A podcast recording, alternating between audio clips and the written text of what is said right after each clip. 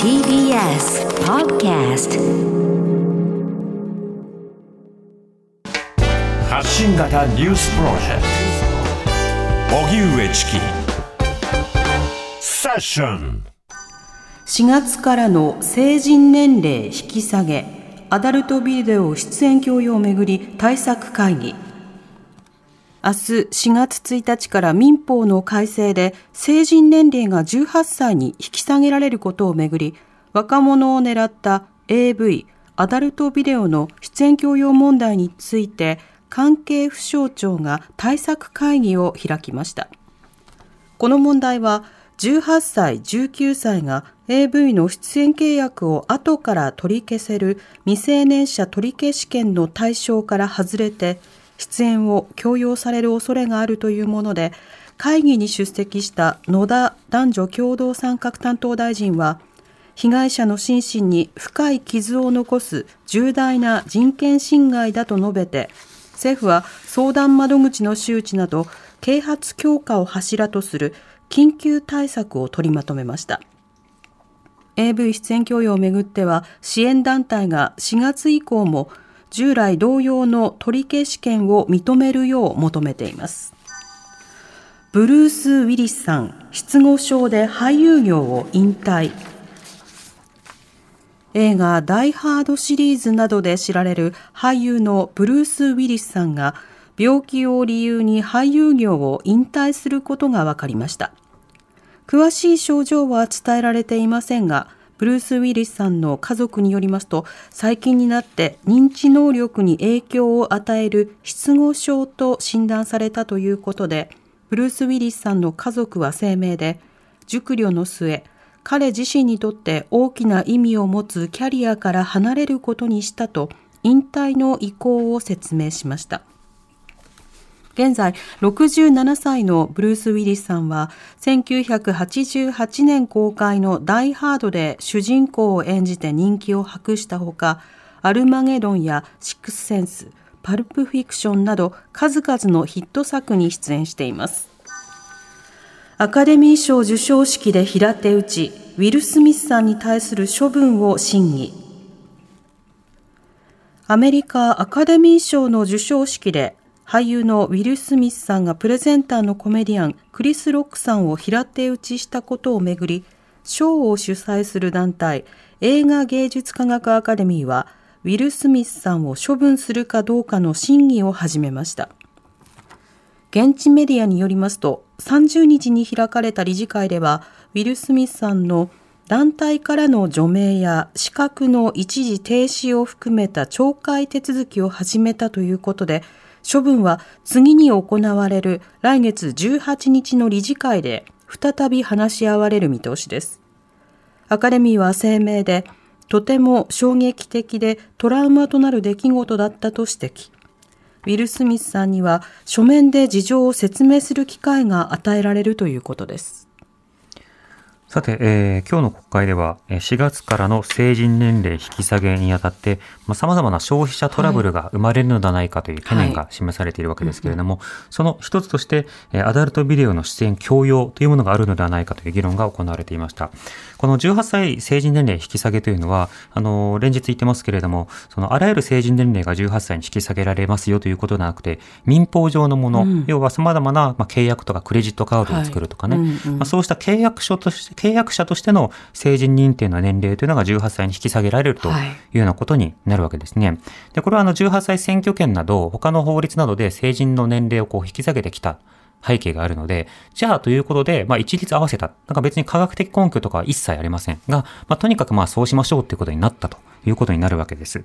で、そうしますと、これまで、あの、18歳、19歳には、その未成年者の取り消し権というのがあったわけですね。はい、つまり、契約はできるけれども、しかしながら、え騙されてしまったりとか、契約で虚偽をされたときに、うん、成人と比べると、それをまあ、見破るというか、うん、えー、それに騙されてしまうリスクが高いであろうからということで、はい、取り消し権というものがあった。そうすると、例えば、ポルノの場合ですと、撮影に合用し、販売に合用し、いざパッケージ化されて、あの、販売されますよとるタイミングに、やっぱり違ったんです。それは騙されてました。っていうことになれば、それはもう販売をしてはいけないということになるわけですね。ところが、それに対して、あの、成人扱いされると、取り消し権というのが一般的には適用されず、そうすると、それに対して抗うには、まあ、様々な訴訟であるとか、一般の労働者としての権利とか、まあ、他の成人が行うものと同等のものしか、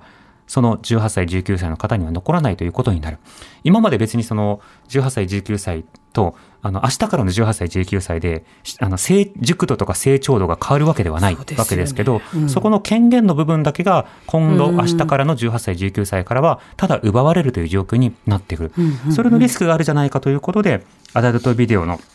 問題が特に取り上げられているということですね。それでは今日の国会の音声聞いていきましょう。はい国会の参参議院内閣委員会です。立憲民主党の塩村彩香議員が政府にこの問題を正しておりまして、法務省の担当者、それから松野官房長官、そして野田聖子、えー内閣府特命担当大臣がこれに答えています。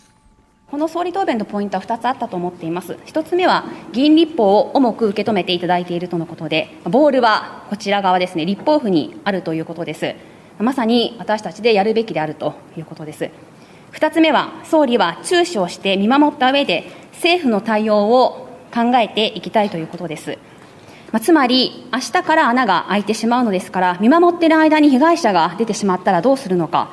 ということです。総理が見守っている間に、私たちが議員立法で被害者が続出しないように対応するということが非常に重要であると思います。え質問に入ります。え法務大臣の答弁は、ま、現行法で対応というところのみだったんですが、まあ、先ほどご答弁で、まあ、そういうことではないという確約が取れましたので、そこはほっといたしました。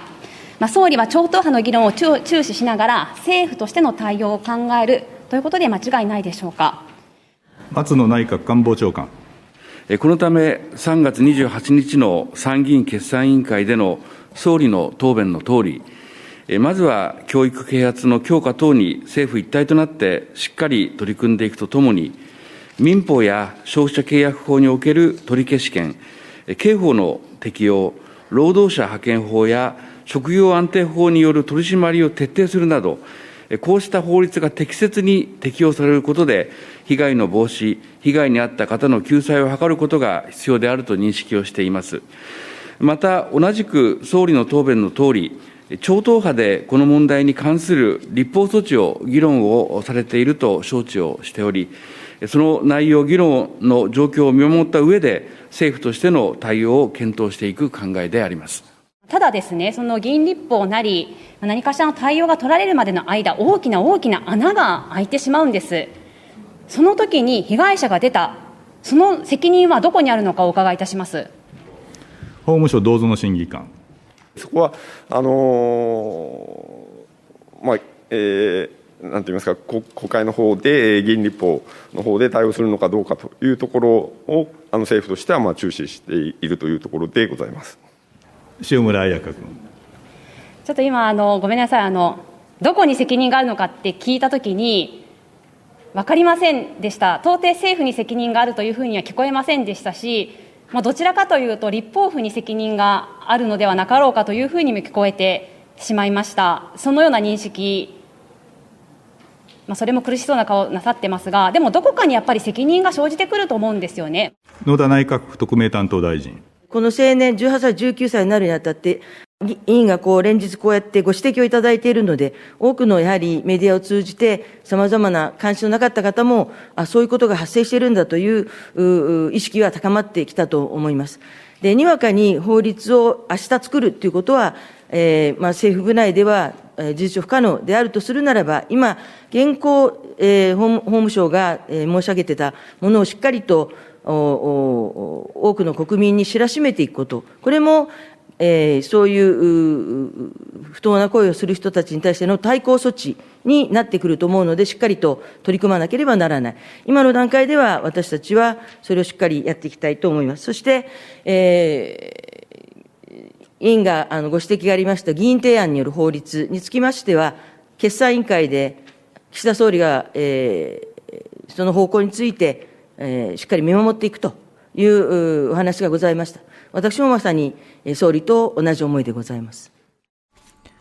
はい、えー立憲民主党の塩村彩香議員の質疑ということになりました。はいあのまあ、政府の答弁聞いていてどんな印象を持ったのか人によっていろいろあると思うんですけれども今のところ何を言ってるかというと、まあ、見守りますというふうに言ってるんですね。何もしないっていう。あの啓発などを徹底するというふうに言ってるんですが、うん政府が啓発などを徹底するって言ってる時というのは、まあ、基本的に何もしないということなので。そうですようん、ねつ。まり例えば周知徹底するって言った時にポスターを配るとかウェブサイトを作るとか、まあ、何かしらの予算を立ててやるということになる可能性はあるんですけれども、あの当然ながらその審議予算の中には含まれていなかったものが今論点となっているわけなので、はい。それをどうするのかというのは今宙ぶらりんの状況ということになっていますよね。まあ、だから最後野田さんがちょっとまあ苦し紛れの答弁でもあるんですけど、ね。まあ、議員がこうやって取り上げられたおかげでうんで認知が広がっているのでっていう話をしてるんですけども今のところ政府として、そしてあの首相の考えとしては、まあ、国会の動きを注視して、で見守って、その上で検討したいというようなことを述べていたんですね。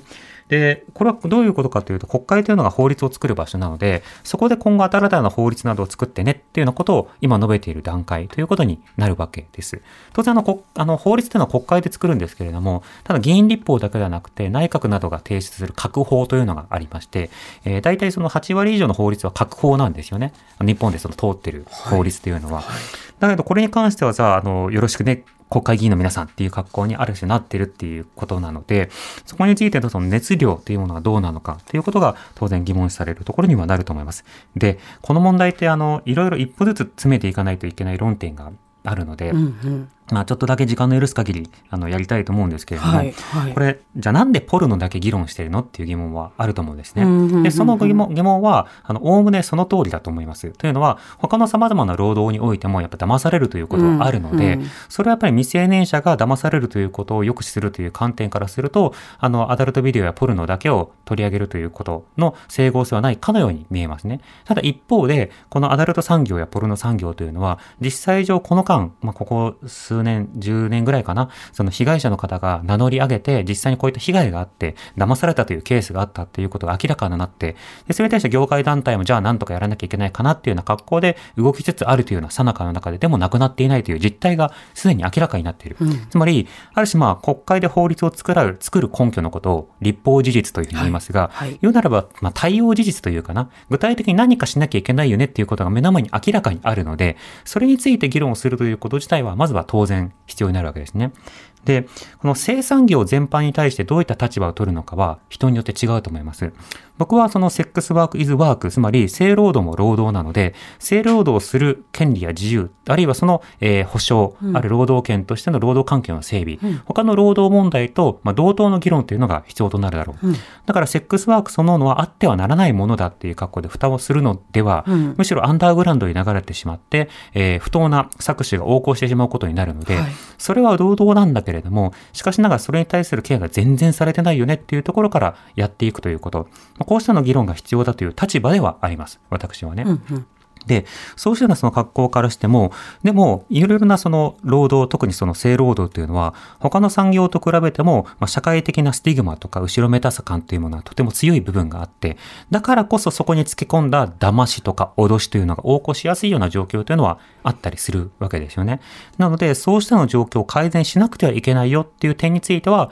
この生産業そのものを問題視している人も、あれ生産業そのものあってはいいけれども、不当なものは何とかしようという立場の人も、まあ、どちらもここには対処しなきゃいけないということでは、まあ、一致しうる論点になるはずなわけです。そうなった時に、なぜ今じゃあ18歳、19歳のところだけ議論してるのっていう疑問がそこに次に出てくるかもしれません。その疑問もある程度真っ当だと思いますが、しかし、18歳、19歳に関しては、成人などと比べると、やはり様々な、まあ、拒否権、限というのが弱いということが考えられるだろうと。で、昨日まであった、あるいはまあ今日まであった権限が明日奪われるということになっているので、それはさすがに待ったをかけた方がいいんじゃないかっていう仕方で、今、18歳、19歳の取り消し権がこのポルノ産業において取り上げられるというのは、ある意味自然なことだと思うんですね。で、そこから先に、じゃあ、その、より成人であったとしても、その、ある種の取り消し権、忘れられる権利とか、あるいはその5年間の販売、販売や配信などについては同意したが、そこから先の人生は別の仕方をええ描いていきたいから、そこから先はどうするかっていった、まあ、そういったその議論の作り方というのは、これからますます必要となってくるでしょうね。というのは、今までの社会と違って、より永続的、持続的に保存されうるような社会になった中で、その発信した映像のある種主体である人格権利というのがはい、どうあるのかという前提が変わってる。前提が変わってるからそこはやっぱり議論しなきゃいけないところにはなるわけですね。なので、今18歳成人年齢引き下げに合わせて、この取り消し権がなくなった分野について、まずは議論をするということは、これは大事な一歩だと思います。で、その上でそこから先、様々な産業のあり方、まあ、取り消し権とか契約とか、あるいはその生産業も、その意味不明な規制もあるし、あるいはその介入されていない労働実態の不当な状況もあるし、両方あるんですよね。はいで、そういったようなその状況についても見直していくということも、またこれ必要になってくるところがあるわけです。なので、この間ね、政府がまあ現行法で対応します、それからき、えー、様々な啓発をしますというふうに言うけれども、他の労働だって、あの、うん摘発とか、あの、違法なものが取り締まられているかというとそうじゃないですよね。で、啓発十分かというとそうじゃないですよね。はいとなると、ここだけ手厚くされるっていうことはおそらくないでしょう。起こらないと思います。あるいは逆にここだけ手厚くしても、それはそれで問題だということになるわけですね。だから今言ったような、まずは短期的に取り消されてしまったこの取り消し権の話をどうにかするっていうことが、まあ課題としてあると同時に、長期的に各労働分野をどうするか、でもこれまで特に手をつけられてこなかった生産業などについてどうするか、このあたりを議論していくことが今は必要かなと思います。荻上チキ